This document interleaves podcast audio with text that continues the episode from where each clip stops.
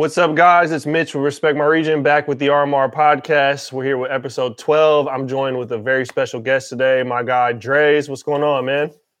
What's going on, family? How you doing? I am living, man. I'm living up here, up here in Seattle, uh, dealing with the with the gray, man. I know you're down a little bit south, lamping in the sun. you know, the LA sunshine is nice, man. Uh, you know, 80, 90 every other day, man. I can't complain. Yeah. yeah, you're living, man, down there. I mean, the music, right? You got the industry down there. You got the weather. You got the weather that's inspired so much, count, you know, countless music and so many genres, man. Uh, you know what? What's crazy is when I moved down here, it was uh, it was like even when I was in Seattle, I'm an artist, so it's hard to work as an artist, right? So everybody I know is like working for the city or you know mm-hmm. what I mm-hmm. mean? They're working at some nonprofit job. And I'm not knocking that. Like that's dope. But when an opportunity came to move down to LA, because I knew my skill set, I'm like, yo, I could get money down there doing something I love. Told my wife, because she had lost her job. We were in Seattle, she lost her job, and I was like, well, why are we here? You know what I'm saying? Like, can't we just let's go because my money changes, you know what I mean, for what I right. love to do. And she was like, you know what? Let's get it popping. So So how how, how long you been in LA now? Five years, man. Jeez. Yeah. That went real fast. Five years. Um, but I mean, I'm home every, you know what I mean? I'm in Seattle right. every other month, if not every month, something like that. I touch the town. So I do enough there and I'm not gonna stop. Right, so. right. So a little bit, you know, Seattle's obviously where you where you cut your teeth, got your start, man. So where where where does where does the story for for Dre's the musician, man? Where's where's that start at? Oh, where does that start? Um, I think I'm probably about five years old, to be honest. My mom and dad, my father was credited with bringing Zimbabwean music to America. So my father's from Zimbabwe. He travels to America. Interestingly enough, my mom and my dad didn't even know each other. Um, my my my dad comes to Zimbabwe first in the '60s, and then my mom, uh, she was working in a mail room in Zimbabwe, and she was you know looking through the mail, and she saw a letter from him. He was writing somebody back in Zimbabwe, and she saw his address. She's like, "Oh, he's in America." She knew of him, right? So she writes him a letter and is like, "Yo, I want to come to America," you know. And so uh, Pops, I guess he must have thought she was a cutie or something. Um, cause he he found mom's a sponsor. They brought her to um America, and then you know they hooked up. I guess obviously, right? I'm here, so it went down. so, and so um, I ended up, you know, here. So as a kid in my family, everybody's gonna do music um, marimbas, um, mbiras. These are the traditional instruments I grew up playing. So I started playing probably when I'm about five, six years old. My father had a band. My mom had a band. We've traveled the world playing African instruments, um, Europe, um, all through America. You you name it. You know what I mean? Mm-hmm. We was doing that, and then as I got older, like anything, you grew up in the hood, you know, so you're playing African music, and at home you're listening to African music, but then when you get out in the streets, I mean, you in the you in the hood, man. It was mm. you know it was Ice Cube and NWA, and you know what I mean. And it was like, yo, the marimbas is cool, but I want to do that. yo, that is dope. You know, so um, I think I probably started rapping on the rap tip. I started rapping when I was like in the fifth grade. Um, you know, just wrote my first rap around it. You mm-hmm. know, real ABC type stuff, and then um, I think I got really serious about it right around my freshman year because I was a dancer back in um, middle school. And then after that, around my dancing ain't got no money. That's how I thought. I was like, ain't no money in this. just pick up the mic. And then when I got to my freshman year in high school, I remember I wrote a song called High School. Um, shout out to this girl named Shantae. She sang on it, and it was on KUBE 93. They played it. Wow. Man, I was out at Franklin High School. I was the dude. Fresh, freshman on the radio like that. Ooh. Hey, they was like, hey, you're on KUBE 93. Oh, you know what I'm saying? Trace. So um, the song was whack, but it was whack when I look back on it, you know. But um, and then I really wasn't that good. And then something happened, like a high school basketball player. I had a growth spurt from my sophomore to my junior year, oh yeah, I got nice. You know what I mean? And um. I was mm-hmm. a group called Design back then. And then um, Design broke up right around my senior year. And then I gr- joined a group called Cave. Actually, I started rapping with a dude named Little J the Fever. I have to say that part because Little J is the person who named me Dre's. And so um, I started rapping with him, and then he passed away. He was a blood, one thing, another. He passed away. Uh, and so um, man, I kept the name. You know what I mean? Because that was my guy, mm-hmm. and I was like, yo, if you name me Dre's and you pass away, I keep the name to kind of keep him alive. You know what I mean? Right. So that's it. That's the beginnings. So at what point? What point? I mean, you know, you got the you got the growth spurt, you know, through the skill set in high school. But at what point did you really start taking like music serious and viewing this as like a little bit more as an outlet and like I'm gonna start trying to, you know, whether it's I, there's two different parts to being an artist, right? There's the one where it's trying to get on, and that's not getting money off it, right? Because the whole process until you get on is there's no money in that; it's spending money. But at what point were you like, all right, I'm really gonna go after this? And then at what point? And then I know there's another point for your career where you're like, all right, now this really turned into a vehicle to be like a career. And so what what are what are kind of those two points looking like?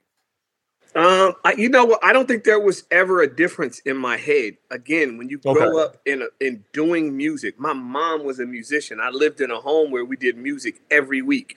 I'm performing at if you were whether it's Kwanzaa, the Black Community Festival, schools, everything. I, I, we performed. We opened up for Janet Jackson. We opened up for mm. Miles Davis. You know what I mean? Like. Mm-hmm. I'm, I'm already performing. So I don't think I ever saw a difference. To me, music was what it was going to be. I'm more or less being stubborn and trying to force music into it. Like when it's not paying the bills and I'm supposed to get a job, I'm like, nah, F that, man.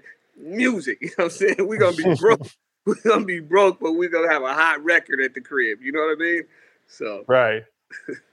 um, so I don't know. I think where it got serious, um, high school, after high school, um, I was in a group called Cave. Um, and Cave was popping in the town. Um, CAVE um, with two of my brothers. Uh, Cave was popping, and then um, we actually had a deal interest from Def Jam. So we okay. had, we were actually in um, at the time we were in DC. Nobody knows this story, but we were in DC and we had just did a show at Howard University. Um, we just we had brought out at the time we brought out these boxes of CDs, and you know, a box had 250 CDs in it, right? So that was a big deal. It's like you never gonna sell out of 250 CDs. Mm-hmm. We brought two boxes out there, sold out of all of them at Howard mm. University. I'm like, yo, this is crazy. We're leaving the show. Howard's going crazy. We're driving back to the hotel. We're in the van, and that's when I get the call. Um, the A&R at Def Jam wants us to come down. You know what I'm saying? And I'm just like, oh, life is about to change. You know what I'm saying? it's about to go down.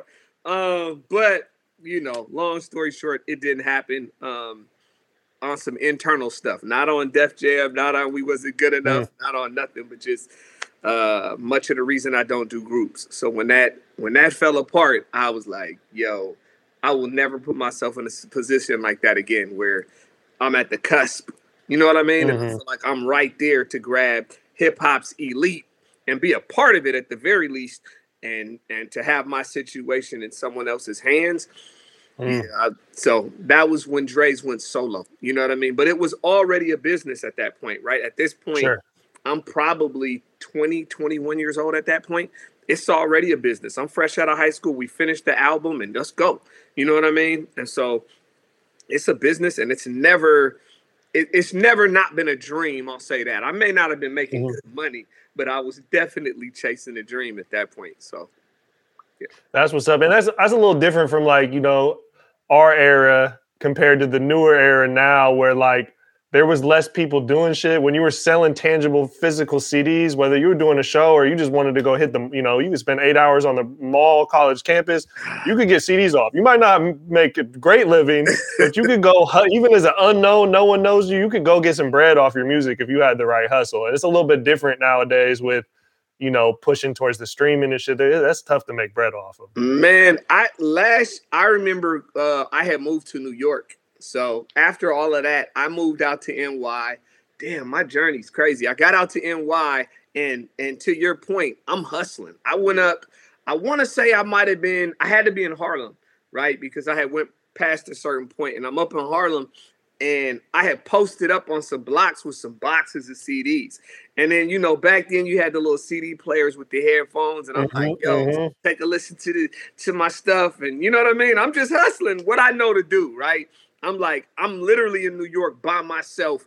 I gotta get this shit popping. I don't know what else to mm-hmm. do. So I'm um I'm doing my thing, giving people the headphones and and to listen. And then these cats roll up on me and they're just like, hey, yo, what up, kid? You know what I mean? They're all on the, and I'm looking around like, okay, I'm not at home. And there's like six of these cats. And I'm like, what's good, bro?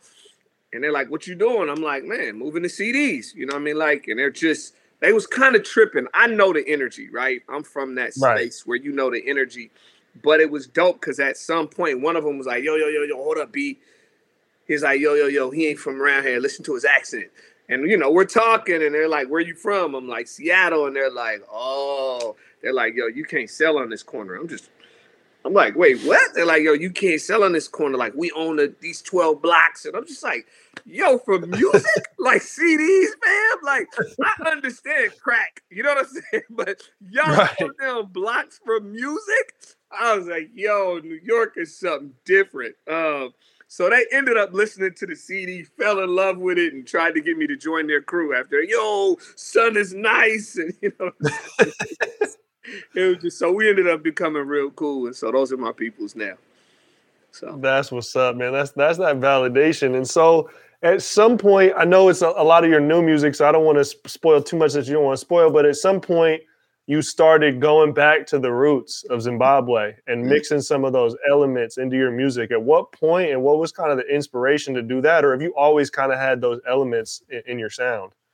I think melodically, if my music has always been melodic. So the harmonies of what I grew up on have always been there.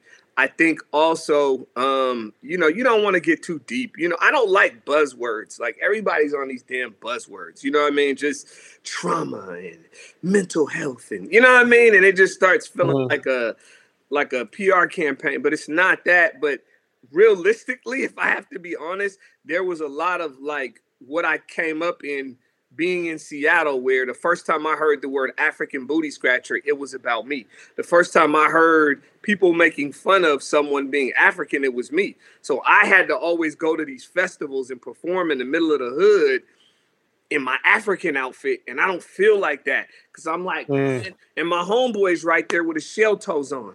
You know what I'm saying? And I'm like, mm-hmm. yo, and my mom's like, take those shoes off you are going to get on stage with no shoes, right? You are gonna you are going to put your outfit on. I mean, you know what I mean? And I'm like, right, man, I look weak. You know, you're that little kid who doesn't get it. And some of it is that pain from being made fun of. And so I say that to say I kept a lot of that out of my music, I think internally out of like not being ready to own 100% of who I was. Um, and I don't know if own is the word, but put it in front of everyone else. Because mm-hmm. around my world, I was totally owning it. But I'm saying, as far as musically, there was always this subconscious fear: Are they ready? Right? I knew I would go there though at some point. Always knew I would go there.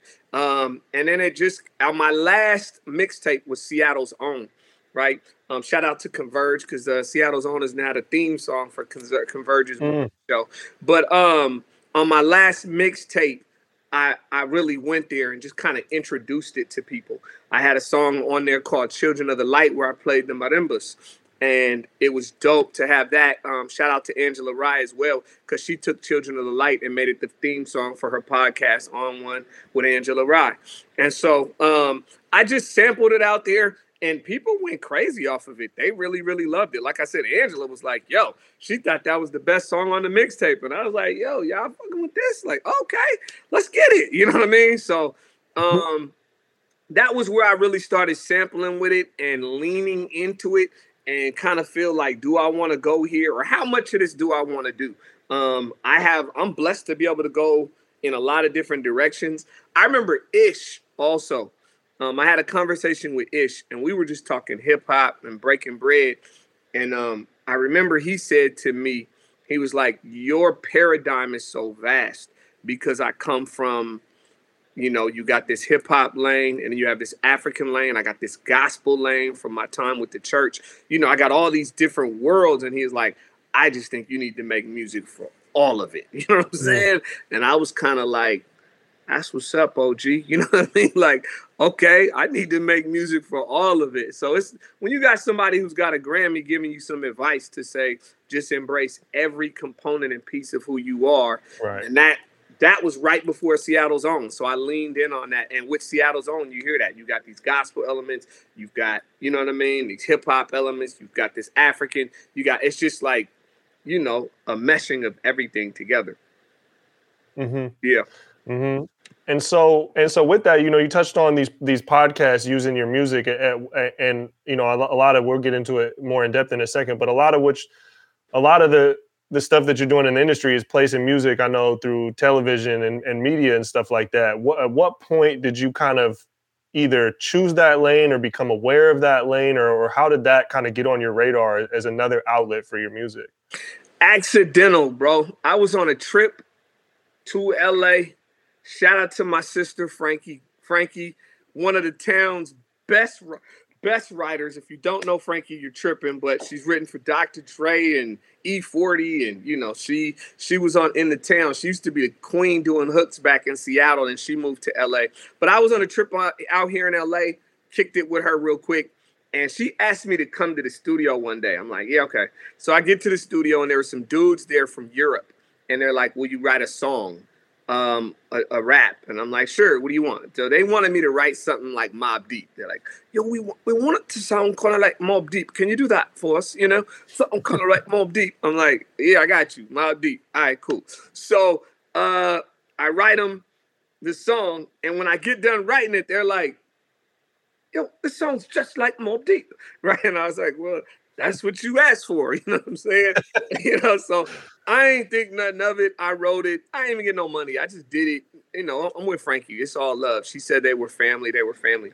Kept it moving. Some years later, I'm back in Seattle, and I get a call from these guys again, and they're like, "Hey, man, can you write a song?" Essentially, and they're like, "Are you still writing?" I'm like, "Yeah." Can you write us a song? I'm like, "Sure." Um, and they were like, uh, "We want something that sounds like Drake." And I was like, all right, whatever. You know, you know, if you got a beat that sounds like Drake, I can give you something that feels like Drake. You know what I'm saying? So, right. um, and they were like, long story short, they were like, yo, we're gonna give you this song, and we want a buyout. For those who don't know what a buyout means, it means they're going to pay me up front, and then they're going to own the track, and I am gonna make no more money. They can take this track, sell it a thousand times, make a million dollars off of it. Whatever my front money is, that's it. The front money was five hundred dollars, right? So I call up Frankie. I'm like, "Yo, Fran, what's up with your peoples?" You know what I'm saying? Like, Ugh. about the buyout, I'm not really feeling that. She's like, "Just do it," and I'm like, "Do it." She's like, "Do it, but kill it." She's like, "Just murder the track." I'm like, "All right, cool." So I write it up. Boom. I put my foot in this track. I, we send it back to him. They call me back. Yo, yo, man. Oh, this is amazing. It sounds just like Drake. Like, like, like, how do you do that? All right. And so they're doing that, and I'm like, all right, cool. And then they're like, we don't want to buy out.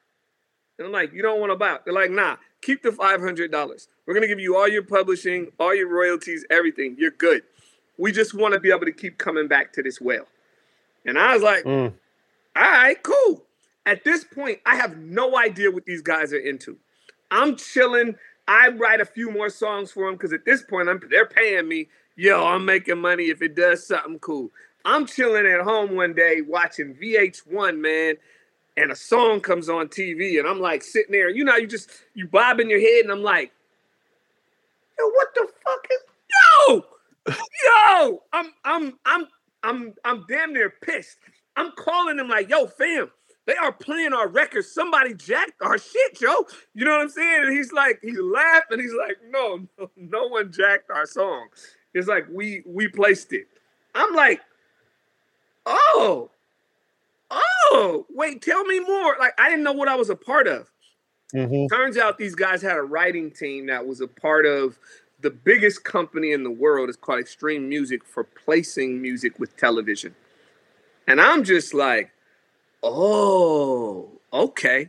So that started kind of my my ascension. Um, um, small piece of that story I'll add and then I'll I'll finish up.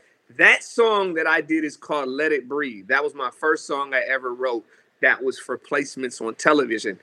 I literally I wrote that song probably about a decade ago. So that's how long back we go. I just heard that song on the NBA playoffs like 2 days ago. So so we're still eating.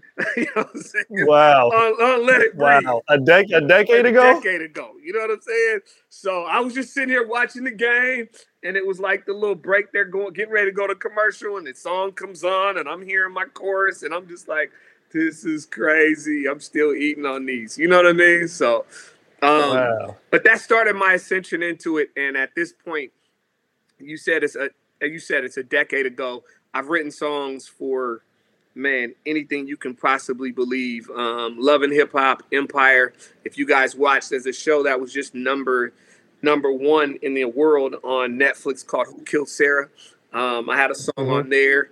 I did a commercial for Speedo. Did one for um, PlayStation. Uh, I have over, honestly, over a hundred placements last year. So it's a lot of mm-hmm. placements. It's a lot of music going in a lot of directions. We write stuff. I mean, if you could, I can't show you, but on my wall right now, all I have is like pieces of paper. There's four right now for songs I have to turn in uh, by next week because we want to keep the machine rolling. You know mm-hmm. what I mm-hmm. mean? So um, that's how I that's how I got into it. You know what I mean? To writing songs for television. Um, yeah, and that's and it became that was when music stopped being just for love and it started to be a business for real, right? Like you get your mm-hmm. first taste of some money. You know what I mean? Like you get your first taste of some money coming in. Like everybody I know, especially back home in the town, and I got much respect. But like I told you, like everybody I know is not living on music, right? Like I I can literally live on music. You know what I mean? Pay my bills, pay my rent, do the things I need to do off of music. Man, I'm proud of that. You know what I mean? That's not mm-hmm. an easy feat to do. That's a lot of hard work. And it's a lot of music, you know what I mean, that I've had to write. To right. That. So that's that's the dream. You know, you ask a lot of aspiring artists, young artists, right? What is your goal? And they're not it usually isn't I want to be the man, I want to be whatever. It's usually that. I want to live off of music. Like anyone anyone that's young but also put some effort and understands some of the components that go into this. That that ends up being the goal is I just want to make music because it's what I love, and I I don't want to do anything else to pay the bills. So I mean, you know, by that standard, you know, like you said, you're you're you're living the, the dream that you set out as you know five years old or, or whatever when you started playing music. Yeah, I mean, it's it's also like it's humbling though. I've tried to get other artists involved in this, man. You would be surprised how many I just be like, yo, but they're they're chasing that specific dream and i can't be mad at that like mm-hmm. you can't be mad at anybody for chasing a specific dream but i've tried to get a lot of artists involved in this and they just can't quite get over the fact that like wait what you know what i mean um, and then it's challenging right. it is challenging too it's not easy work so it's a job like i don't even like some of the songs i've written literally don't like them just they send me over a track and they're like, "Yo, this is what we want." I remember they wanted a they everything sounds like something. So it, it, yeah. even when I get done with it, it may not sound like that, but I get they're trying to give you an image. So I get an email and these are the specs of the song. We want it to feel like this, sound like this. You can't say this, you can't say that. That's the challenging part. Like it'll be like a party record, you know. Can't sound like so it's a party record, but you can't say can't use drugs, can't use cuss words, can't say sex, can't, you know what I mean? So you're like, yo, you want a party record, but ain't nothing at the party? You know what I'm saying? what the hell is this? You know?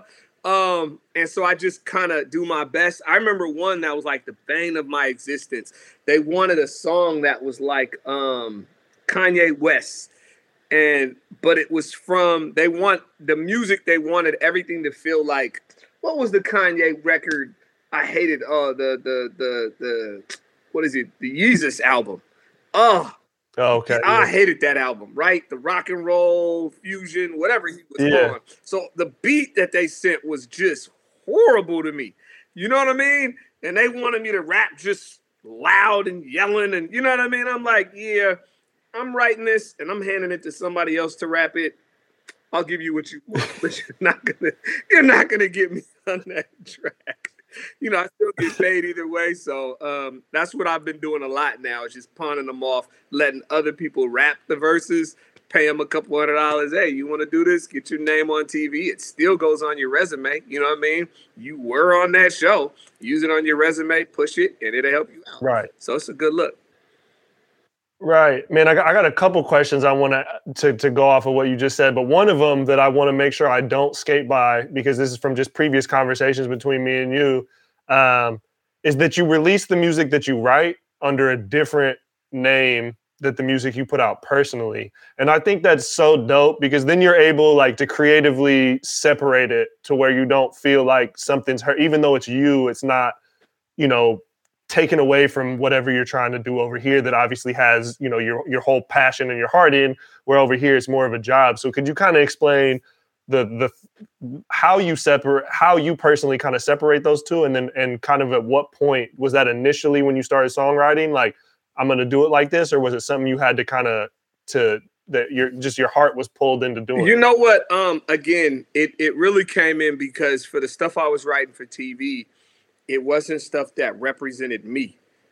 This is for a client. This is a job. You're asking me to deliver you some music that sounds like something, and I have no problem doing that. If I don't want to do it, I can simply say no, right? But this music is an extension of me because it is my talents and my abilities creating it. I'm proud of that, but it's not music reflective of what I would think and want to put on wax and give the world and say, these are my thoughts. This is who I am as a person.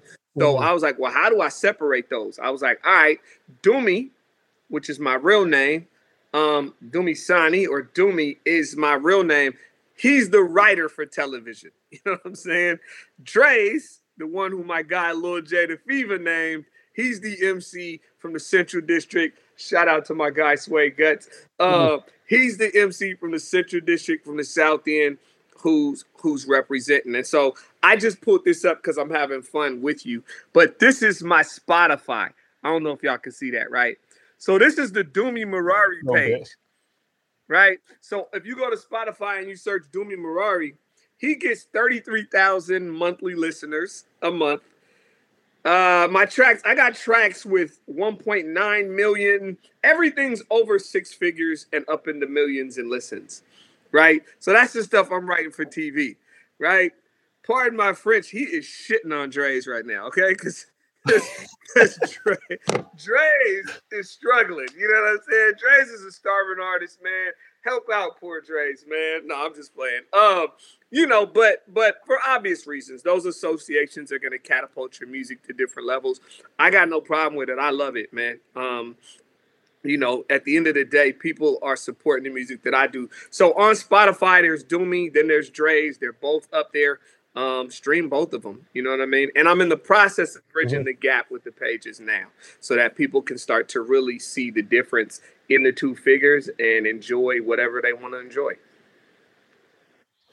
And so, got it, man. That that's that is beautiful, and I just like I, I, ever since you've told me that in a conversation, that's just always stuck with me because I I imagine that's a big hurdle for artists that are creatively putting music out and also have this other outlet but don't i mean you know you, you you have a brand you have an image that you're creating like you said it's very personal to you mm-hmm. your music and this other stuff isn't. So it's like you figured out a way to do both and still be yourself and i i think that's just phenomenal. And and that kind of ties into something we were just talking about of like you trying to get other artists into this space and the inability to do that and just kind of the professionalism and the business sense that it takes to to do music like you're doing from a very business sense, but then also still being like creative and being yourself. And so, could you expand a little bit on that? Just a game out there for artists of like how what are some of the things that they need to just acknowledge in terms of like you know most people want to be artists they want to just do them do it on their own schedule whenever they feel like it stuff that they feel if they don't feel it they don't do it and they you know and they won't do it and so, what are some of the things or, or the game or tips that you felt like that has given you the ability to like be your own creative artist and put shit out there that's like really close and dear to your heart, but also take this shit serious like a business and kind of be able to separate wear both of those hats because those are those are different hats for a lot of people. You know what, man? Uh, there's something called being a man. That's what helped me. I ain't gonna front to you. You know, growing up, being a man, having a family, get a wife and kid. Folks is hungry. Money gotta be made. You know what I mean? Um, I'm a man. I ain't trying to have wifey making money and I'm sitting around here. You know what I mean? Just on some Right. hood. Nah, I'm good, bro. But what honestly, it, at some point you cross over and you start to. My wife looked at me like, like, cause I was struggling as an artist to write some of this stuff. I I would get the tracks. I'm like, yo, babe, I'm not feeling this. Like, like, yo, I'm not doing this. This shit is whack, right? And she's looking at me like, "So what you gonna do, right? And I know what she's saying. The hell, you ain't doing this. Yeah, you are gonna do this. you know what I'm saying? What do you want to go do? You don't want to go down to Lowe's.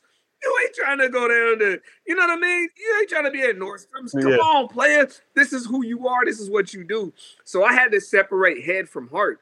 Heart is the stuff that I do Mm. for myself. I always wrote from my heart. This stuff I write from my head. It's why a lot of it I can do easy. It becomes a job, it's a muscle. I can give the client what they want. I'm good at giving the client exactly what they want. So as an artist, you have to learn that there's deadlines. Even when you get in the game and you're doing it for yourself, there's gonna become deadlines. You know what I mean? There's gonna be dates and times and places you have to deliver. If not, unknowingly you end up being the jerk artist. Right? You just end up being that artist nobody wants to work with because it's like, yo, we gave him a deadline to the 19th, album's not ready. We said why. I couldn't find the inspiration. Man, you better find the inspiration. You know what I mean? Get your music popping and get it out there. Like I, I get it. I'm an artist. I'm very different. Um, I'm eclectic. You know, I like to create the way I like to create. I know people who create in rooms full of 40 people at the studio. That ain't me. I just, you know, get all these people up out the studio, man. I can't focus with all these people around here. You know what I mean? Mm. Um, so uh, find your zhuzh, find your space, find your lane, do whatever works for you. But there is a very real business component to being a rapper if you want to be one. And if you want to get into this lane with licensing and selling mu- music, I can say I have become one of the top writers in the world for this type of writing. I am with the Hmm. biggest company in the world and I am one of their top hip hop writers. That tells me where I'm at, right? I know because I was on a writing team and so imagine it like this. There's the company and then there's our team essentially right? We're just contracted out. They would come and say yo can you guys give us six songs like this? I'm the hip hop writer on the team. There's a producer. There's somebody else who writes country music. Somebody else who writes r&b whatever right? And our team collectively is pumped out over a thousand songs right? So it's a team that's just pumping out music for television. Well you know for for me I am the only person on this entire team that the head of the company ever said, Yo, I want to meet him and meet with him myself personally. And the head of my team was like, Yeah, they're probably going to cut me out and go directly to you. Right? They want the direct Yeah. plug to you. And I was like, I'm a loyal cat. I'm like, So how do you want me to move? And thank God he's a loyal cat. He's like, you need to go get the bag if they want you. like you don't need to be worried about me, right? So I'm saying that to say to my earlier conversation, I now have the ability and I'm I'm trying to get people involved from the town. I'm trying to get people involved like, yo, y'all want to write for some shows, you guys want to write for some different things. So um you know, me and Vita had a long talk because I think he would probably be one of the, the best producers to be on the team because of his diversity, right? His ability to Mhm. produce without samples and to create many different sounds across genres. Um, so me and him have had that conversation. I could never get him serious. Um, it- we talked about it years ago over and I would come home. He would hear me in the studio working on something for some show, and then he'd see it on TV like, yo, yo, Trace, you really doing that, right, bro? Come on, bro. You know what I'm saying? So it's like, yeah, that's what's up. I'm like, now he's like, yo, we could really make money. I said, bro, I've been telling you this for like six years now, man, and you're sleeping. He's like, all right, I'm ready to get real. So um, if Vita's on board, I know we could. I'm I'm really looking to put my mm. own team together, right? Of writers from Seattle. You know, we'll open it up to some cats from LA and people that I'm meeting around the world. But I'd like to go with where my heart is, right? And that's that's home. Mm. And if we could put people from the town on. And little do people know it ain't for television, but me and Mitch got a joint. You don't even know. We got a joint that's hot because you sent me a pack. I already wrote to it. I okay. just gotta I just gotta get in the studio and knock it out. But the joint is hard, man. So uh people don't know. I'm gonna, I'm gonna knock that out and send it to you, man, just so you can listen. All right, all right. Yeah.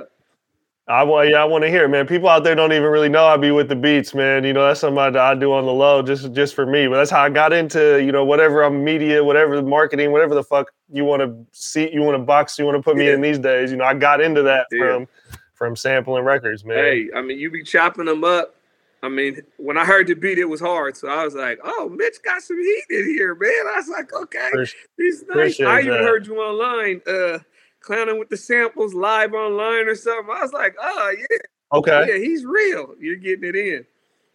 I'm not, yeah, you know, like I don't put it out there, but I'm not weak. You know what I'm saying? I've been in the gym. I can step in the gym and hit some threes, you know. So I like it. I like it. So um so I, I know you touched on earlier, like the buyout on the record. I, I want to kind of revisit that. And what are the ideal terms and situation? Like when you place a record, like what is the what are the terms you're that you're really looking for? And then what are people kind of usually, you know, what what are they usually trying to get you for? Is that kind of in alignment, or is there a little bit of like push and pull to get to where you want to go? Um, there is some push and pull. So you're making really good points. So it depends on where you are. If you're working with what I would call kind of a major company, let's just like anything, there's majors and minors. We'll just use that.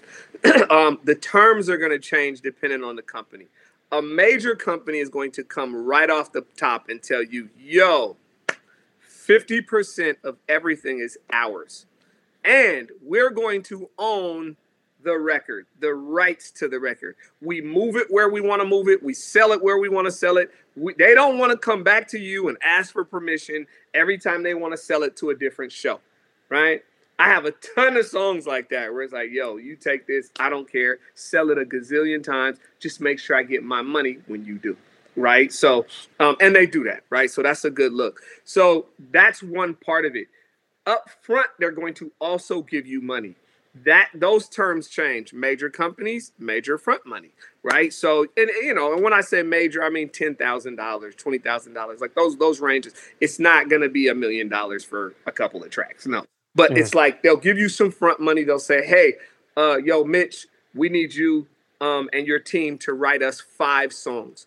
And the songs are on albums. So here's what i mean. The album will be the album will match the description right? So when a television company is looking for for music, they don't want to look for a specific song name. You know what I mean? Riding with the homies or no, no, no, no, no. They want to search for music based on the description of the sound they mm. want. So for instance, we did an album called Epic Hip Hop. So all the records on that album feel like whatever we think that is, epic hip hop.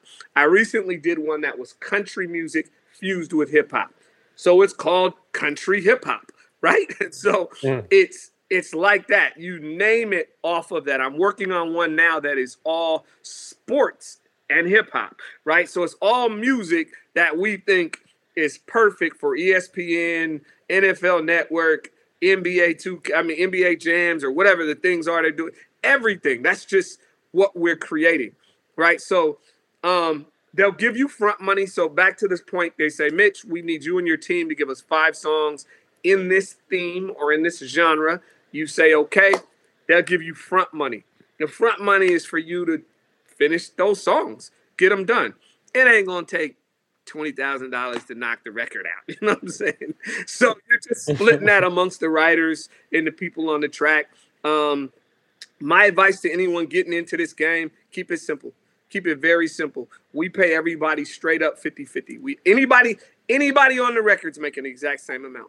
I'm on a record with you. Mm. We a, a, third person comes on, all of us make the same amount. We take out all them headaches, all that. Yo, you only sang on the bridge. Yo, you only did three lines. Man, we are we don't got no time to be sitting around fighting over mm. money. Um, You were on the record, you wrote on it, I wrote on it, someone else wrote on it. The three of us come together, split it equally, sign the paperwork, let's get it done. You know what I mean? Get a split sheet and keep it moving and go to the next thing. So for us, it's about it's about keeping the wheels moving, right? And not getting hung up on who did what on a record. So um, I don't know if that was clear, but the different ways you'll get paid front money you get a record they're gonna they're gonna pay you some front money you'll take that money and div it up between whoever's on the record if you got the record mitch and it was just you you say you were rapping and somebody else was producing on the record then oh did i freeze i'm frozen no okay. you good so if you you're sitting there and somebody else produces on the record it would just be you and the producer 50-50 you know what i'm hmm. saying and that's what it would be um and and then every placement comes with a new check generally, or d- depends on if you did if you got the buyout, then no. But if you didn't get the buyout, then every placement turns into new check. Is that turn into new new front money per placement, or is that just come into more avenues for residual payments? Residual payments. So we don't do buyouts. So buyouts are out the question now, okay. right? We uh-uh, I'm out the buy. I don't do buyouts, right? So um, what happens now? I apologize because I'm not being clear. So the company now, we turn in the song to the company. The company now goes and says, "Yo, we're gonna start placing this this record at different places, right? And so they might place it with NBA 2K, they, with TV. They might place it on a different show. That same song, like I told you, I just told you about a song that I did that I did it 10 years ago, and it was just placed with the NBA. You know what I'm saying? So they're going to mm. take my catalog of music and continually try to place it with different places and spaces and shows. And every time that happens, we all get paid. Every time there's a transaction, every single body gets paid. Um, I'm not tracking that. That's why um, for each of us, you should be registered with a company. There are publishing companies that, so the, the two uh, performing rights companies are either mm-hmm. the major ones are BMI or ASCAP, right? There are others, but BMI or ASCAP. Their job is to essentially um, travel the world, search the world for anywhere Dumi's song is being played. If they play my song in an elevator, my company, ASCAP, that's who I'm with, Ask ASCAP's job is to say, hey, you're playing Dumi's song we need X amount of dollars so Dumi can go get paid. And so um, because of that, it happens all around the world. I was just um, when I get when I get paid, I get paid essentially every other month. And when I get paid, um, my one of them will be a um, I forget the word, basically mm-hmm. a domestic check, right? Meaning I'm getting paid from my royalties domestically, and then the other month is going to end up being mm. worldwide right? And so it goes domestic, worldwide, domestic, worldwide. And every time you get paid, you're getting this money from these different sources. So the worldwide ones are honestly mm. bigger than my domestic ones, right? So it's being played everywhere. I had a friend of mine from Seattle who was out in Nigeria and uh, texted me from Nigeria, like, yo, I'm watching a TV show and they just played one of your songs on it here in Nigeria, right? I'm like, shout out to Nigeria. You know what I mean? so um, yeah, so that's kind of how it works. You get paid every single time. It's a good look. And the money is more mm. about a cumulative. It's not about a hit record. Like when we all grew up, we grew up thinking, I'm gonna make one record, it's gonna blow me up, and I'm gonna be huge forever. Yeah, I mean, you can. I did the the the um the com- every now and again you get a commercial, which is a very different deal. The money changes drastically. And so I got the Speedo commercial um, Speedo was doing something for the Olympics and they wanted a song for all of their Olympic swimmers and they wanted one of my songs. Yeah, that's a good win, right? that changes things. Um, the same thing happened last year with Sony PlayStation. Um, I had a commercial that was running for Black Friday. They mm. ran it for like a month. And I swear it was like man, it was running all day, every day. I was like, yo, this is nuts. I remember them even uh I remember, you know how on Thanksgiving mm. there's all those all the, all the football on. Man, they were running it all day. I I remember I was uh I was traveling for some reason around the holiday. and it was I was traveling on Thanksgiving. I don't know why, but I'm traveling and I'm on the airplane with my wife. And you know how you're sitting there and you're looking at the chairs. I'm sitting there and I can see the TV, my TV, and all the mm. TVs are all on the football game. And at the commercial, they're just all playing my uh you know playing my song. I'm like, I looked at That's the wife surreal. like, hey. That's so man, that is that is surreal. Um, yeah, that's got to be that's got to be dope to be there. Especially that, I can picture that too. You're on the airplane, you see all the screens, and you're like, oh yeah, yeah.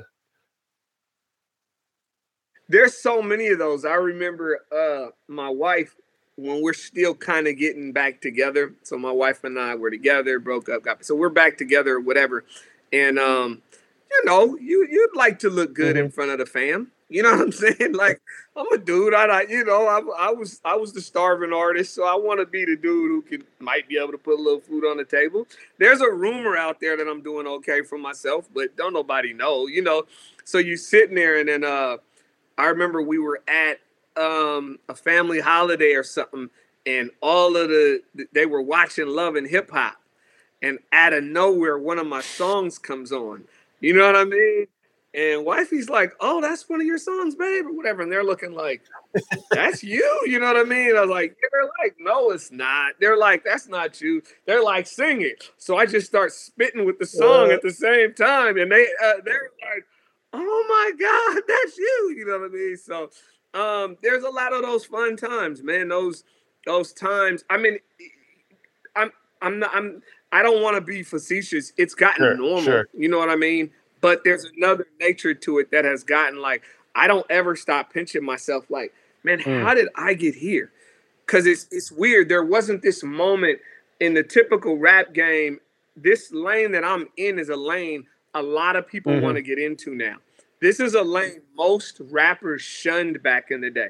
I remember when I first got into this lane, um, I told you the story about when I first got in it. Um, but right after that, you know, these guys hit me and they're like, yo, do you have a lawyer? And I'm like, no. You know what I'm saying? They're like, well, you need to get a lawyer and you need to get serious about learning your business. And I'm like, all right. And so I knew Ricardo. Shout out to Ricardo Frazier. I called Ricardo. I'm like, yo, I need some help.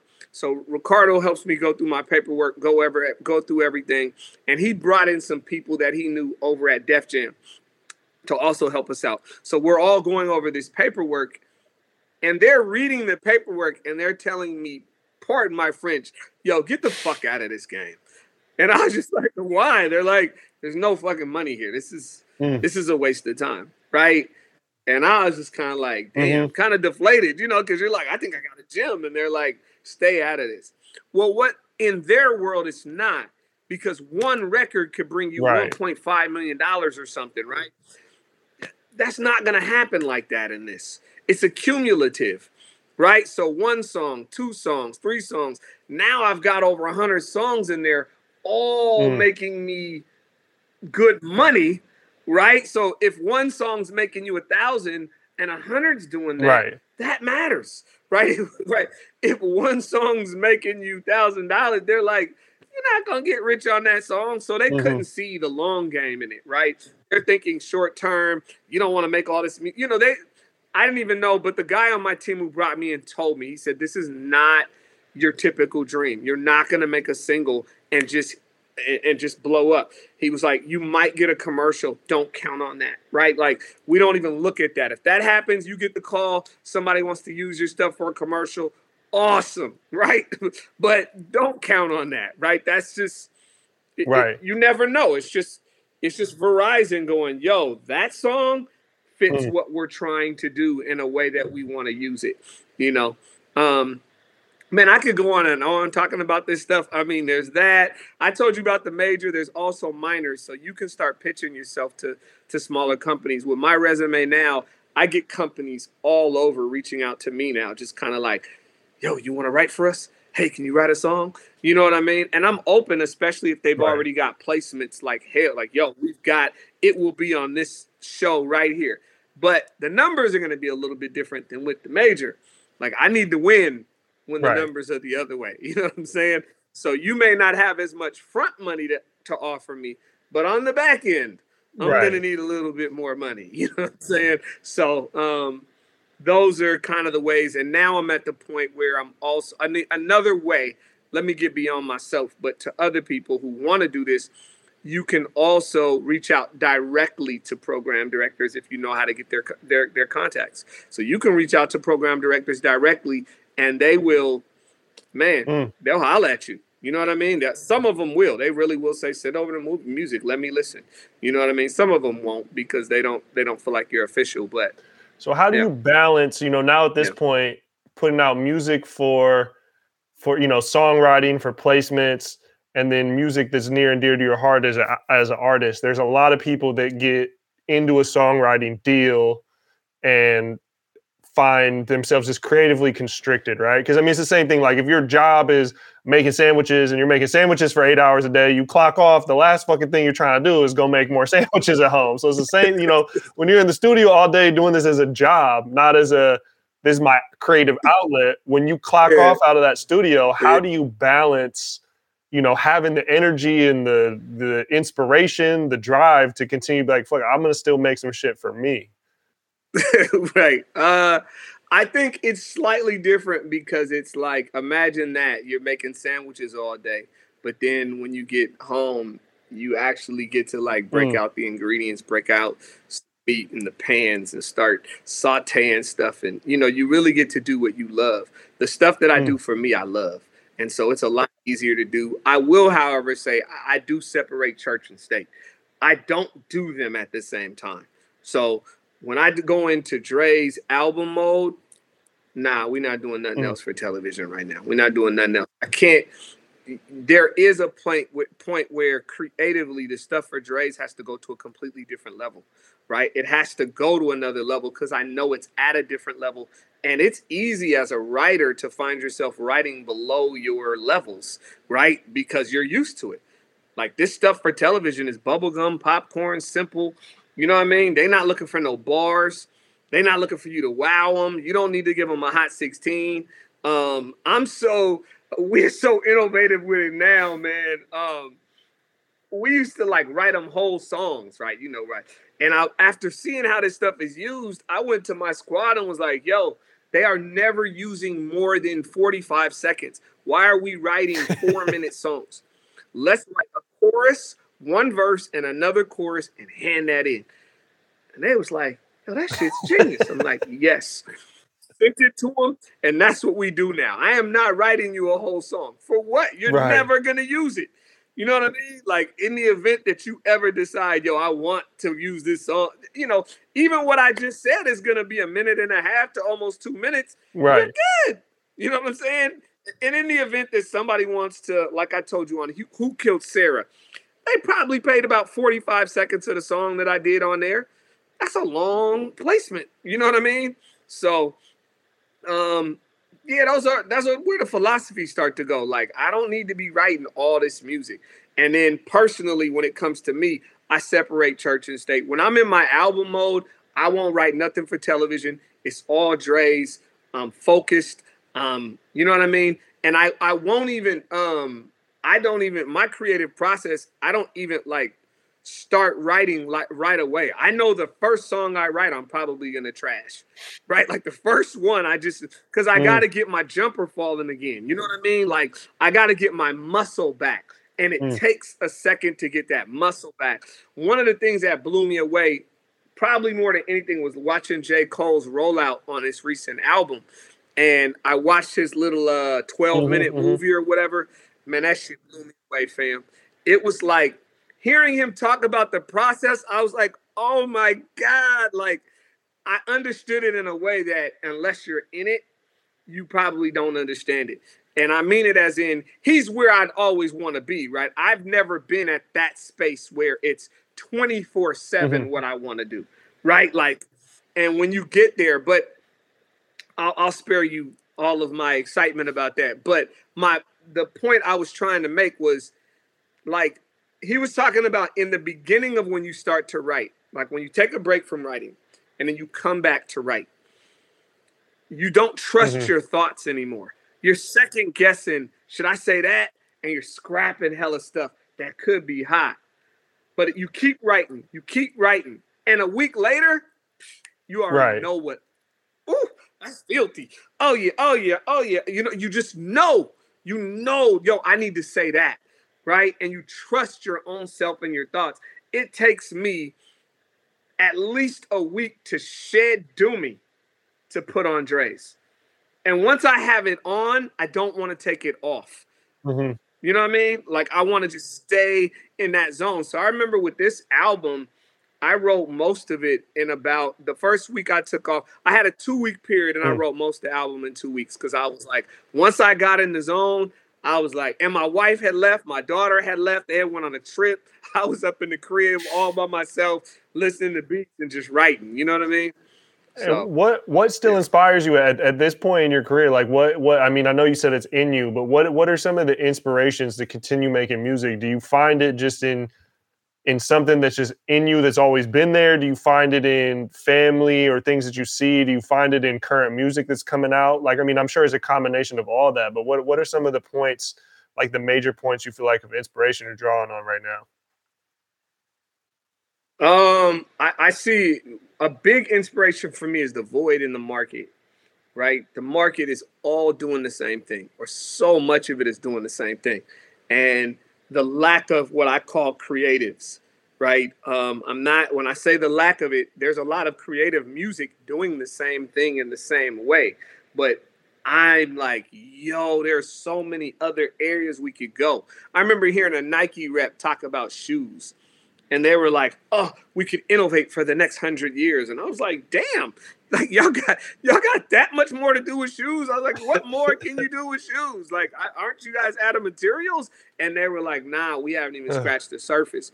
Right? That's how I see music, where I'm like, "Oh my God, there's so much that we could be doing." And so when I see that, I want to jump in. But all of those things you said, family inspires me. Um, who I am inspires me, meaning I don't see people like me in the market a lot. And I think the world needs that. I mean that as in when I talk to real ones and we're having a conversation, I'm like, yo, so where's this guy mm-hmm. in the market? You know what I'm saying? Like everybody's pandering to something, you know, and I'm just, yeah, I don't pander. You know what I mean? That's not what I do. I gotta say what I gotta say. I'm an artist. I'm not here to care about your feelings. Nah, you hear a Draze record, you are not hearing a whole lot of politically correct. I gotta fit mm. in with this group and with that group. Like I wrote songs like The Hood Ain't the Same, Gentrification, and it looks in hindsight like, oh, he rode the gentrification wave. The hell I did. I was talking about that right. shit before anybody else was talking about it. That song was put out before right. the movement. And then everything just went crazy. And I was just like, oh, you know what I mean? It ain't like I started it. I'm just saying the world eventually right. went there. You know what I mean? On its own. And so it's the same thing with building black wealth. I put out building black wealth before everybody was just black on, black on, black on, and then it's just right now it's black on, black on. I'm like, yo, I am not riding the trend, man. I promise you. I grab my surfboard, see a wave, and just keep it popping. Um, but you know, everything is an inspiration for me, man. Like that, my family, my daughter, God, um, reading, studying, growing as a man uh, the confusion that I see in the world. Um, like I got a project I'm working on called Dope Masculinity. You know what I mean? And it's all about for me.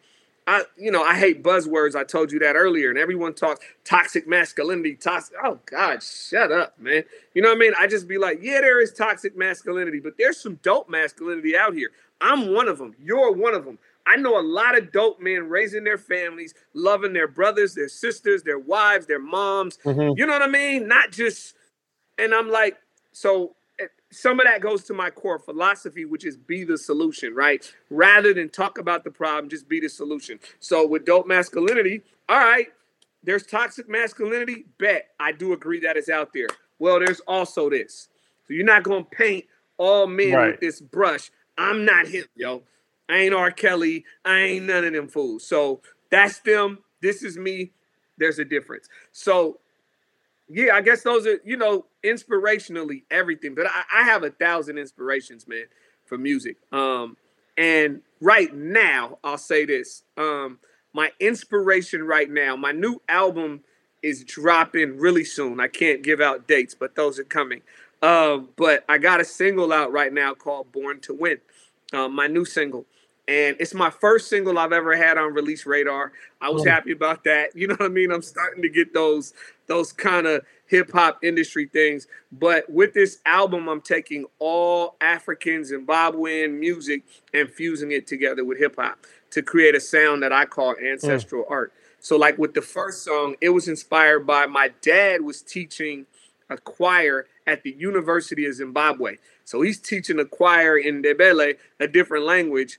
I saw the video and was like, yo, this is dope. I need to get a Mm. choir learn this song. I actually reached out to the people and was like, yo, can you teach me the song? And Mm. you know what I'm saying? And um, so it's filthy. Redid everything and and it was my first time producing. So as a hip hop artist, I don't typically produce most of my records, not fully like in depth. And on this one, I, I went to a bunch of producers from the town to try to get a sound, and no one could give it to me. You, you're communicating and you're going, yo, make it do this. And they're kind of like, they send you back the track, and you're like, nah, that's not what I asked for. And I had to learn, like, yo, Draze, you're speaking a Mm. completely different language. You're coming from Shona.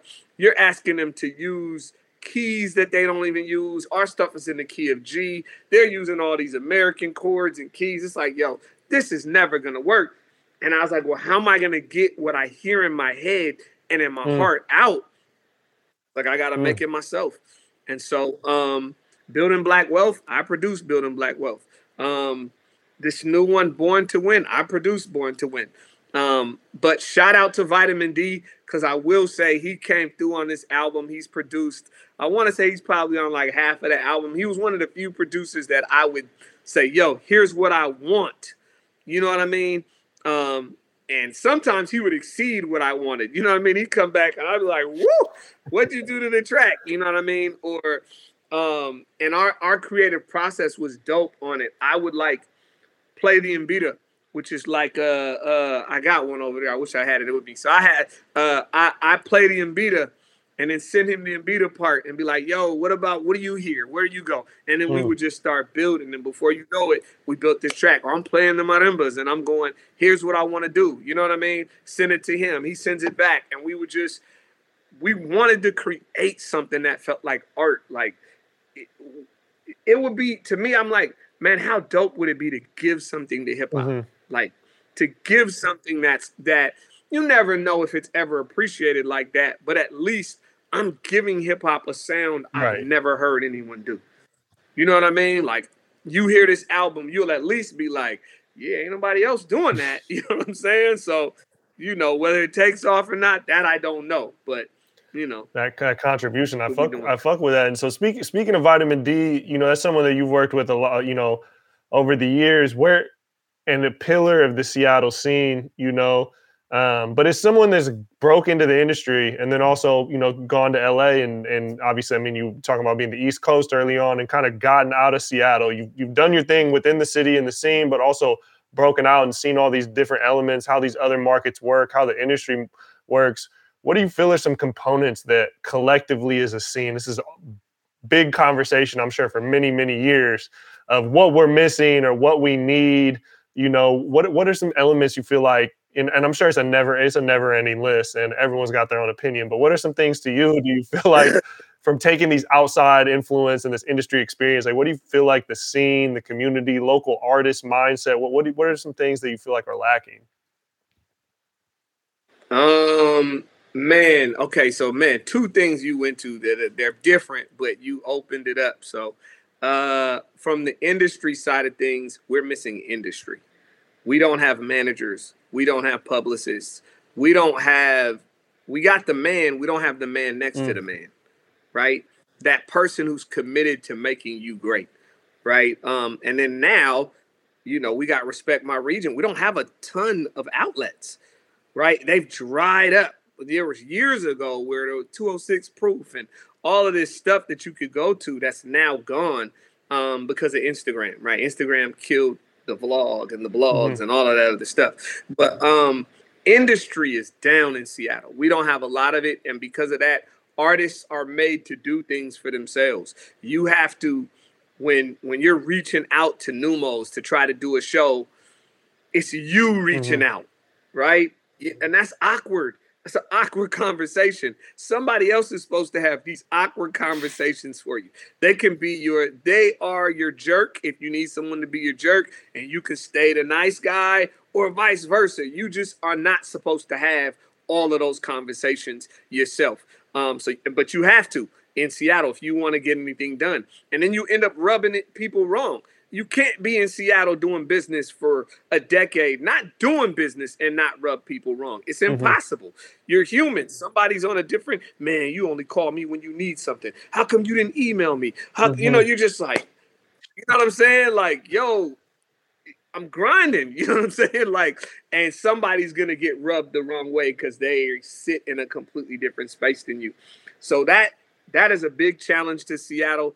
Um, and then there's venues but the other one that you said that really struck a chord with me was about the the artists. What mindset do we need to have?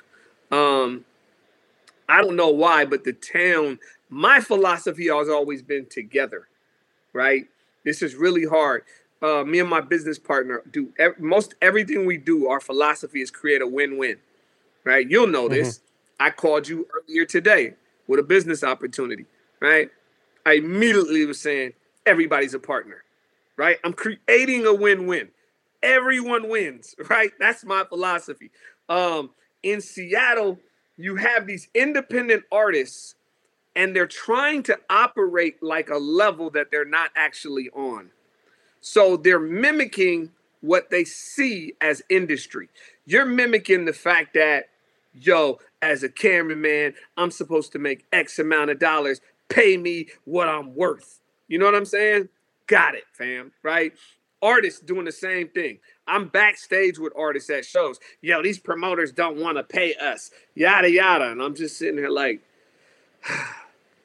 it's not that the promoter doesn't want to pay you. It's that you as an artist have to make enough money at the door to make it worth that promoter paying you what you want. Otherwise, everyone loses. Mm. So you got promoters who are going, can you come to do this show? And I know your rate is a thousand dollars, but I got 500 for you. And you're offended by that. It's not offensive. The promoter is saying, look, I want to do this event and it would be great to have you. You need to perform to be in front of people. Why don't we find a way to make this advantageous for the both of us? Another philosophy I do a lot is going, why don't we all work together not charge each other and let's go tax businesses. It's a together mentality. I'm like, stop trying to make money off me and I'm gonna stop trying to make money off you. We passing $300 around? Mm. What is this? This is stupid. This ain't even money. And then there's fights over $250 and are you kidding me? Y'all falling out over that? If we're fighting over that kind of money, let's pause for a minute this ain't money. And I'm not being disrespectful because I get how that's how we pay our bills. But I'm saying if we come together, we can go, you're gonna do the the, the camera work, you're gonna do the graphics, I'm gonna be the rapper, you're gonna be the such and such. We're gonna come together and then we're gonna split the cake. Mm. Let's go. But let's go get the money. Right. The real money. And I've been, you know, that's the mentality I think we have to have. Otherwise, we're just you know, I see all the little memes that people do, DJs, and you know, this is my face for people who want uh, want a deal, and you know what I mean. And it's just like, yo, homie, the dude has an event, and this is the budget he has. It's not that he wants a deal. This is his budget. Take it or leave it. You don't gotta take it. You know what I'm saying? This is what he has. He's not saying, you know, he's saying, yo, I got, I got two hundred fifty dollars you're like, my rate's 300. Okay, I'm sorry. I got 250. I'll go to the next guy. You know what I'm saying? Right. Like, I'm not going to magically appear an extra 50. So it's a lot of those things that I just feel like we do around money. I'm not a money dude. So, you know, I, it, it, a prerequisite to play in my band, I've gotten in, a lot of people won't or don't play with me for several reasons, right? Um, it's kind of like some of them don't play with me or can't because my prerequisite is if you're going to play with me, you have to be willing to do free shows. Right? That is not because I don't want to get paid. Okay. That's not because I want to be broke, right? Clearly, I want to get paid. And when I got paid, we all getting paid. That's not the question. That is because inherently in what I do, there are times where I might get a phone call and yo, the community center needs us. And that's what it is. So you're either about this Draze movement or you're not. And if you can play in the show when we're getting five racks, you can play in the show when we're getting doing it for free. Mm. I remember Seattle University, the kids up there were um they were doing a sit-in and they had taken over a building up on the campus at Seattle U, right? They were in there for a few days. I get a phone call from some student. I don't even know how they got my number. Yo, Draze, we're in this building. Will you come up here and perform and just kind of boost morale? I called up the band. We took our little rehearsal speakers and everything, went up in the building, man, and gave a free show for like an hour for the kids. What are we talking about right. here? If I have if I have to beg my band members, yo, we got this free show. Well, I gotta get paid. Who's supposed to pay you? Me? you know what right. I'm saying? Like now you want to take money out of my pocket. I'm trying to, you know what I'm saying? Right. You know, so th- those are it's a mentality that, and I thank God for the ancient robots. That's my band because we don't have them issues. You know what I mean? Like they get it. They know they know what the heart is we all want to get paid. I want to get paid and I want us all to make good money and tour the world and all that. But while we are where we are, it's going to be a balance. And that's a mentality. Mm-hmm. So. Yeah, that's that's important. I, I was literally just having a. I was on the phone with Casey Carter the other day, and we are just talking about throwing show. You know, me and her been in the same lane, throwing shows, doing media, this and that. And I was just we were talking about events or something, and I was like, yeah, I'm not really doing hip hop shows. I was like, because you know, I do the most money. I bring the most, you know, I, I, put in the most work. I bring all the sponsors. So I, I, bring the most money to the table. I do the most work and I get paid the least. And most of the time, everybody's unhappy, you know. And I'm like, and that's your thought is like promoters, people are like, oh, these local promoters are trying to get over you on you. I don't know a local promoter that is out here caking off the backs of artists and living in a penthouse while the artists are, you know, splitting a one bedroom apartment. Like, there's right. not a ton of money in this shit. And it's like, yeah. and my mentality is if you're an artist, yeah, you want to monetize, especially your home base, but your goal until you're at a certain place is build audience. Build your audience to monetize it. You can't nickel and dime your way to building an audience. Like you say, it's free shows, man. Like it's it's it's you got a stage and people you got a group of 100 people i'm there i'll rent the stage i'll rent the speakers i'll pay the dj like we're pulling up and we're and we'll try and hustle some t-shirts some cds or whatever you know like and this is this is broke shit fam. That's what it really is. I'm just i'm calling it what it is because they you know it's broke shit. That's like cast on that broke shit like you just you're you're fighting over nickels you know what i'm saying? Which is really telling me where you're at and what you're about. And it's more about your lack of integrity and belief in yourself because I know who I am and I've been broke and never lost this mentality. Mm. I did not get this. I'm yes, I'm well to do off. I'm better than I've ever been. That ain't the point. I had this mentality when I had nothing. Mm. You know what I'm saying? And it never shifted or never changed. Let's come together and let's put each other on. You're looking at me. Half the time I'm calling somebody my real belief, if I had to say it like um like deep down, if I'm calling you my nine times out of ten for it, like there's if I'm if I'm not asking for a favor, I'm calling for ask for a favor. That's a favor. I got no problem. I ask for favors. People ask me for favors all the time. I do it to keep it moving. That's the town. That's to me. That's how it should be.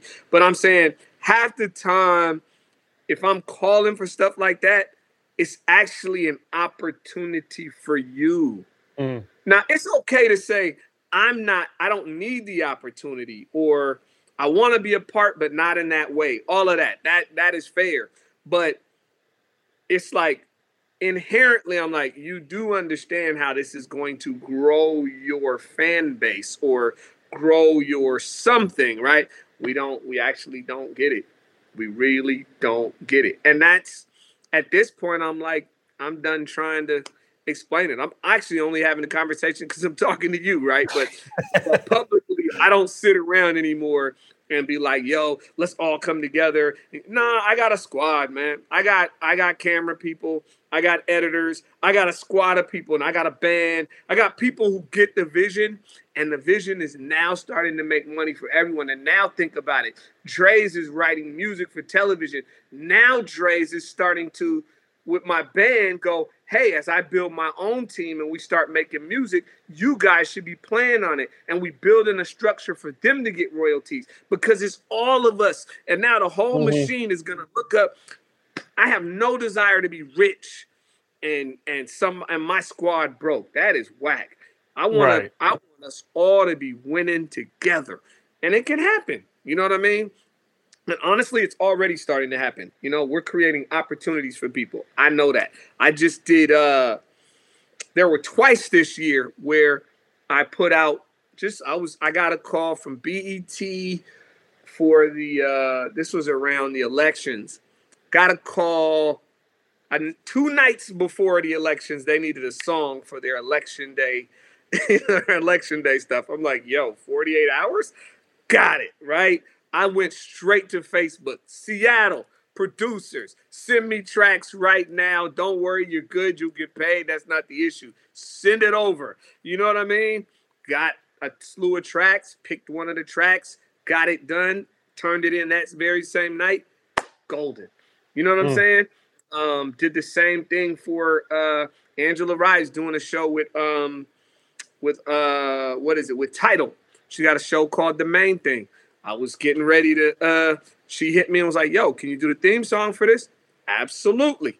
You know what I mean? Yo, Seattle producers, send me over tracks. Now I'm not I'm not making this up. Vitamin just happened to send the hottest track that worked. So I took the track, rapped to the track, turned it in. It is now the theme song for the main thing. You go on there right now, you mm. see it. So we're creating opportunities not just for us, and this stuff goes straight across the board. Everybody wins, man.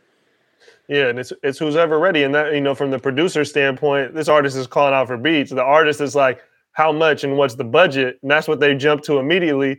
They're missing the boat. Whereas the person right. that's just sending you records that understands if this record makes money, I'm gonna make money. If it doesn't, it's not like I gave a track away for free that somebody's gaming me on. It's it's a different a different level of the business. And I think you you touched on that a moment ago where you're like, a lot of people are mimicking things where they're not at that level and they don't understand you know you're you're you're not at square one but you're on stair three and you're looking at shit at stair seven and you're just not understanding these steps in between you and you're trying to operate which is great i mean you should draw inspiration from that.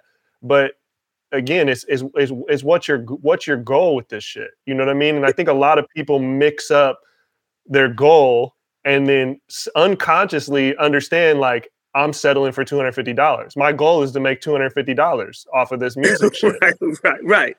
So now you got to do what? Sell 20, 20 things in a month to make a, right. a decent, a livable wage. like it's when you said it. It's the it's the, the to me they're following Jay Z and Diddy and all these dudes. Like yo, man, are you kidding me, man? That these are billionaires, man. That, what are you doing? What are you doing? You're not there. You need to go back to when it was Jay Dame Dash and them. Like that's who you need to be. You know what I'm saying? Like trying to follow this. Mo- I'm gonna be a mogul and I'm gonna speak it into existence. Mogul status. Well, he didn't start as a mogul. He started down here, right? Cutting deals and partnerships, and you know. And so I just never lose sight of that. And then not only that, who do you want to be? Right? You have an mm. opportunity mm. to see what these people did and make it better. How do you take what they did and and and grow and even take their mentality? Jay Z just came out and talked about Big Pimpin', how he can't believe what he said inside the verse. Like, yo, I can't believe I was even on that mentality. If I could go back, I'd do it differently. Mm. Okay, what can you learn from that? What can you not do right now so that yeah. you don't echo the mistakes, but you can take the goods and not the bad? Eat the meat, spit out the bones. So yeah, that whole thing of following the industry and trying to do what everybody else is doing, and it, it's it's weird to me, man. And you know, it's funny even bringing up Jay Z. A common thing is like people say, stop the you know promoters asking people to pay to get on these bigger shows. Jay Z, I can't remember who it was, just came out the other day and was like, yeah, when Jay was getting started, he was paying to get on these the, the right shows, but paying to get on. Not to mention they'd also go out there and then they'd throw out a bunch of money. So I mean, yeah. they spent a lot of money to acquire fans, not not to make money. And it's the same thing with like we were talking about earlier, getting on shows. And it's I've done back when I managed or DJs for artists, there's shows that we really want to get at Neumos. Neumos is not answering our emails. We're not getting nothing. We're hitting up every promoter, but by the time the show comes out, you know, they're not looking for openers. We how do we get on stage at Neumos? Finally get an opportunity. It's like $50, something just, you know, disrespectful. Like we didn't even live in Seattle. We had to drive overseas. That's not even gonna cover our gas. But it's like we want to get on at Neumos. We go on very first. There's 12 people in Neumos. You know, yeah. it is just and but me and the artist I was working at the right time, we were on the same page mindset wise. We're like, we're going to make sure these 12 people, we're going to be the best performance of the night for these 12 people. And I'll tell you, the headliner, the, the dude who opened before the headliner, the guy running the venue, every single one of them after that show came up and were like, yo, people don't take that shit serious. And y'all killed it. We got opportunities for every single. So it wasn't the $50. It wasn't even gaining the fans. It was, we're now building bridges with artists that won't answer our emails and venues that won't answer yeah. our emails, we're showing up and showing, yo, we're, we're here, we're going to put in work regardless. And I think a lot of people, that was always my mindset working with artists early on. And it, that shit paid off more than, that shit paid way more than any single thousand dollar gig, $500 gig. Those opportunities turned into, you know, a, a year's worth of bookings yep. or getting booked yep. at that venue, you know, just just career changing moves on, on little stepping stones. And I think people don't have that foresight to be like, it's not just about the check. It's not just about being the headliner. It's like it's it's all that. It's just getting money. It's it's building fans, but it's also building these relationships, and also your your your your your currency is what what your reputation is, man. Put if you don't get in front of people, whether it's just the venue staff alone, like that's an opportunity to to build your reputation with them. Everything There's no other way just, to do it. Everything you're saying, I echo.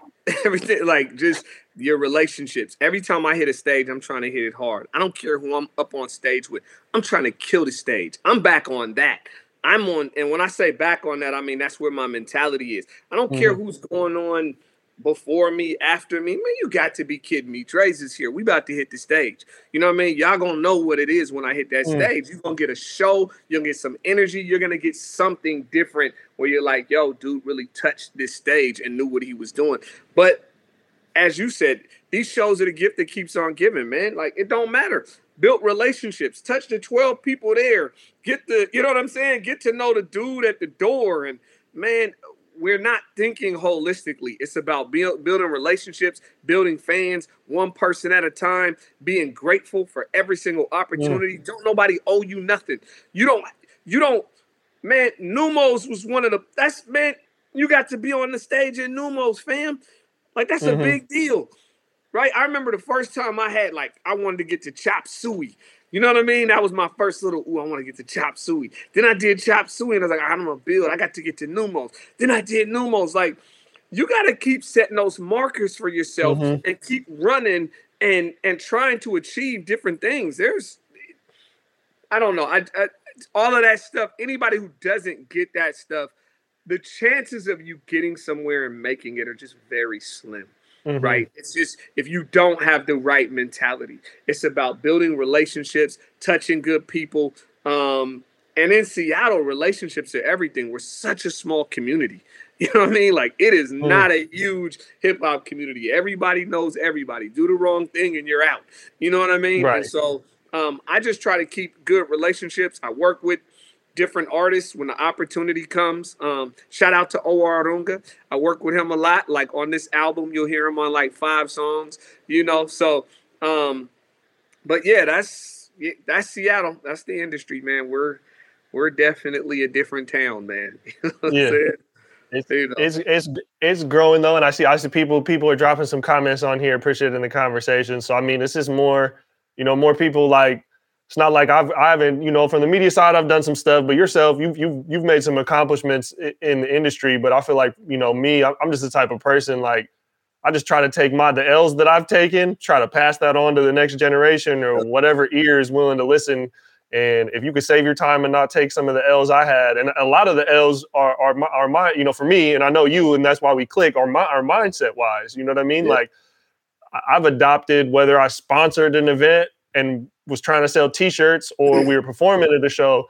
Anytime it turned out, you know, you get that sense early on. Oh, this is this is a dud. Like, ain't nobody mm-hmm. coming. Like, we're not about to sell T-shirts. We're not like this. We we spent all this time on this. Like, this is a dud. And like but the mindset of being like, I can't wear that on my face. I can't let anybody know that I'm sitting here like, damn, this sucks. My attitude, how I deal with people, and then having the mindset of being like, all right, fuck it. I'm not going to sell the t-shirts to break even, or we're not making the fans we wanted to get for being on a Neumos, but we're not going to take an L tonight. We're going to force a W out of this. more than any of the times where I sold the most t-shirts and made hella bread or performed in front of the most amount of people, the best wins are when I just force that shit out of oh, I got to talking with the sound guy, but he's also the the booking agent, and now all of a sudden me and him are tied. I got his personal number. You know what I mean? And like that that win is worth more than making a thousand dollars. And like, you know, people for me, it's like if people just have the right mindset, if the I can't I won't lose doesn't mean you're not gonna lose. It just means that you're gonna force everything yeah. into being some sort of moving it a little bit more forward. You know, that mindset is you can't you can't lose with that mindset. I tell every every artist I know, I tell them when I talk and we kick it, throw your own show at least three times. Throw your own mm. show. Throw at least three. You need to get acquainted with everything you just said.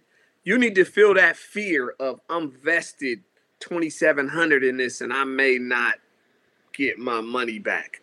you know what I'm saying?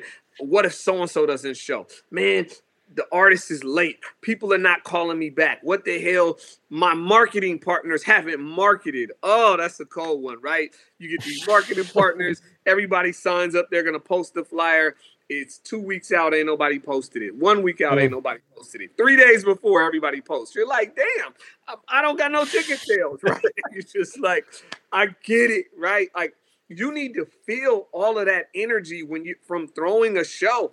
There's so much knowledge and information and learning in that that is good growth for you and it allows you to give grace to somebody else.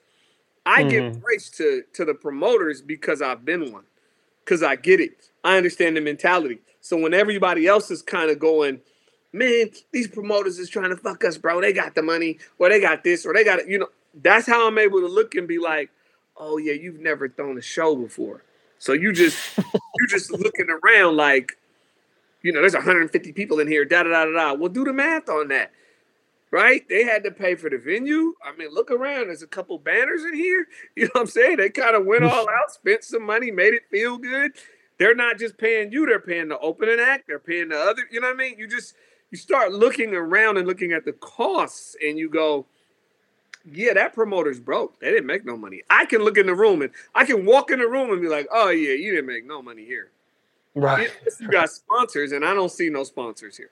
I can look in the room. They're either here on the wall or they're not. You know what I'm saying? Right. If somebody sponsored, they got a presence. So it's like, you know, knowing that type of information allows you to as an artist have a better way of maneuvering you you throw your own shows you start to get it and and it, it puts you that, that hustle in you.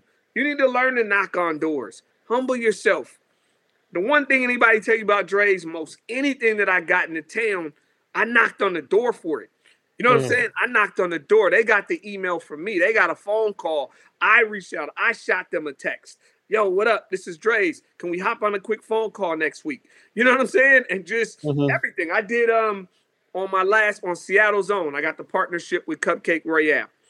Mm-hmm, right? Mm-hmm. Seattle Sweeties. So I did a partnership with Cupcake Royale. If anybody doesn't know it, check out the song Seattle Sweeties on YouTube. Did a part partnership with Cupcake Royale where we made cupcakes for for for women, right? So we made cupcakes representing the diversity of women. They let me come up with my own five flavors and what I wanted in the flavors and the whole nine. It was dope.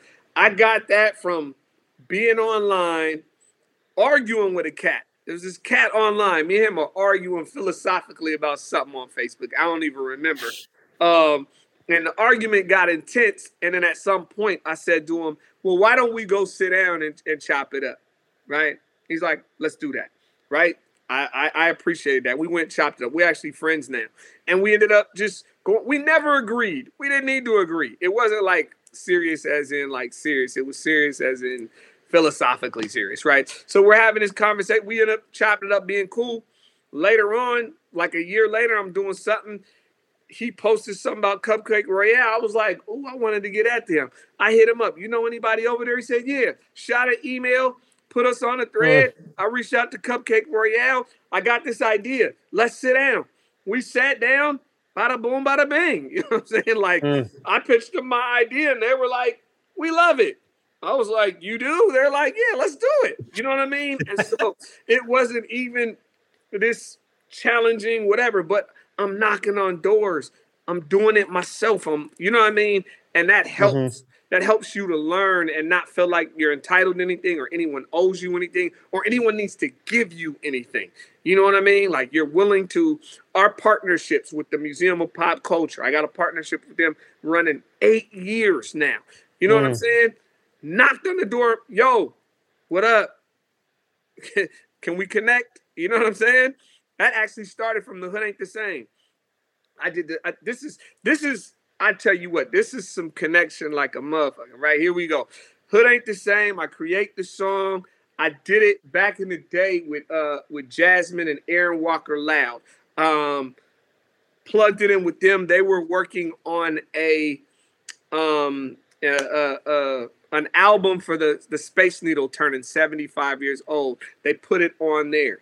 They put the song mm. on there. The hood ain't the same on there. Steve Sneed from the Seattle Center heard the song, was like, I love this song. Me and him started talking.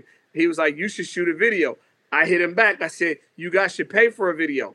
He hit me back. He said, What would the budget be? I'm not an idiot. This is not the time to go break the bank. They're at the Seattle Center. Ooh, let me get try to get 10 grand out of them. That's what many of us do. No, mm-hmm. I'm going skim.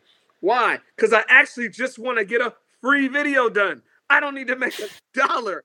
I hit my man's Devin Morgan, who I went to Franklin High School with. Yo, Dev, what would you charge to do a video? You got to shoot it and edit it. Are you in? Yeah, what's the price? He gives me the price. I shoot it directly to them. I don't up the price $500. Mm. I didn't make anything. Shout it to Steve Sneed. Boom. They like the video, right? They end up taking the video. We love the video. Boom. We put the video out. The hood ain't the same. Just keeps rocking and rolling big time going in, and, in, in public. The hood ain't the same ends up opening the door for everything else that we're talking about. It opens mm. the door for for uh for for Cupcake Royale. you know what I'm saying?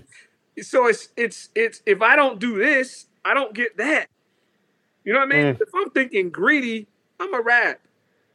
I'm a rat. If I start thinking about I, most people I know make that that one little crucial mistake. Oh, uh, will you guys pay for the video? Yeah, what? Yeah, we'll pay for it. Um, what? How much? There it is, right there. Wrong question, right? Because now they start. Right. Ooh, how can I make five grand? I wasn't concerned about that. right. I'm seeing the long, the long game. Do you know how many high schools and colleges I've spoken at because of the hood ain't the same? Oh, I've made more money off of that song than you can think of. You know what I'm saying? it's paid me over and over and over again you know and that's it's it but it's it's seeing the long game right and mm-hmm. how can we create something where everybody wins right and it's not just about me they got a song the space needle got uh, a song the city got a video i got something out the deal we all got something my man got some money the person the only person who made money out the deal is the director You know what I'm saying? He's the only, he's the only one who got some money. You know what I mean? So, yeah. Yeah, that's beautiful. That's that's great, and that's that's a perfect. Honestly, that's a perfect ending because that ties in so many things that we were talking about. Yeah. Um, and I appreciate, man, I appreciate you being on here. We usually try and keep the show closer to an hour. We went an hour and a half, but I, this yeah. is great. This is great information. Anything that I'd want the public to see from this conversation, I feel like came out. Uh, you know, being able to plug the music, the sound that you've been working on, there's the game on placements and songwriting. I think that's just like that's information that I think people are just hungry for even scratching the surface. And you went pretty in depth on a couple different angles of that.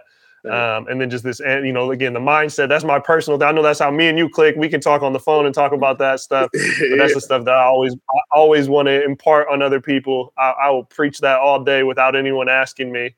Um, so I'm glad we got to cover that. Is there, you know, first I, I want you to to plug where people can find you. Um, and then also if there's any other things, last things that you want to plug, man, you know, floor is yours for that. Man, the next two days I'm gonna be on KIRO hosting in the morning from nine to noon. So y'all tapping with me tomorrow on KIRO. Mm. I'll be on the Gee and Ursula show hosting with my man Gee Scott. Um, but beyond that, uh, I am at the Draze Experience, the D R A Z E Experience. Go follow me Instagram, follow me on Twitter, follow me on Facebook. Um, on Twitter, I think it's just Draze Experience, but either way, you can find me. Um, go check out the music. My new single is called Born to Win. It's really, really dope. Please go stream that, add it to your playlist. If there's something I'm more excited about than anything is that, follow me, man. I got a new album dropping this summer um, that is going to be really, really dope. I think I'm making some of the best music I've ever made in my life, um, and I like my music. So um, I think this is really, really dope, innovative music. It's gonna be Dre's. Um, we're gonna be killing it, and yeah, that's it. Hell yeah, bro! I appreciate you hopping on, man. All day, man. Keep it popping, man. Respect my region. Let's get it. We ain't stopping.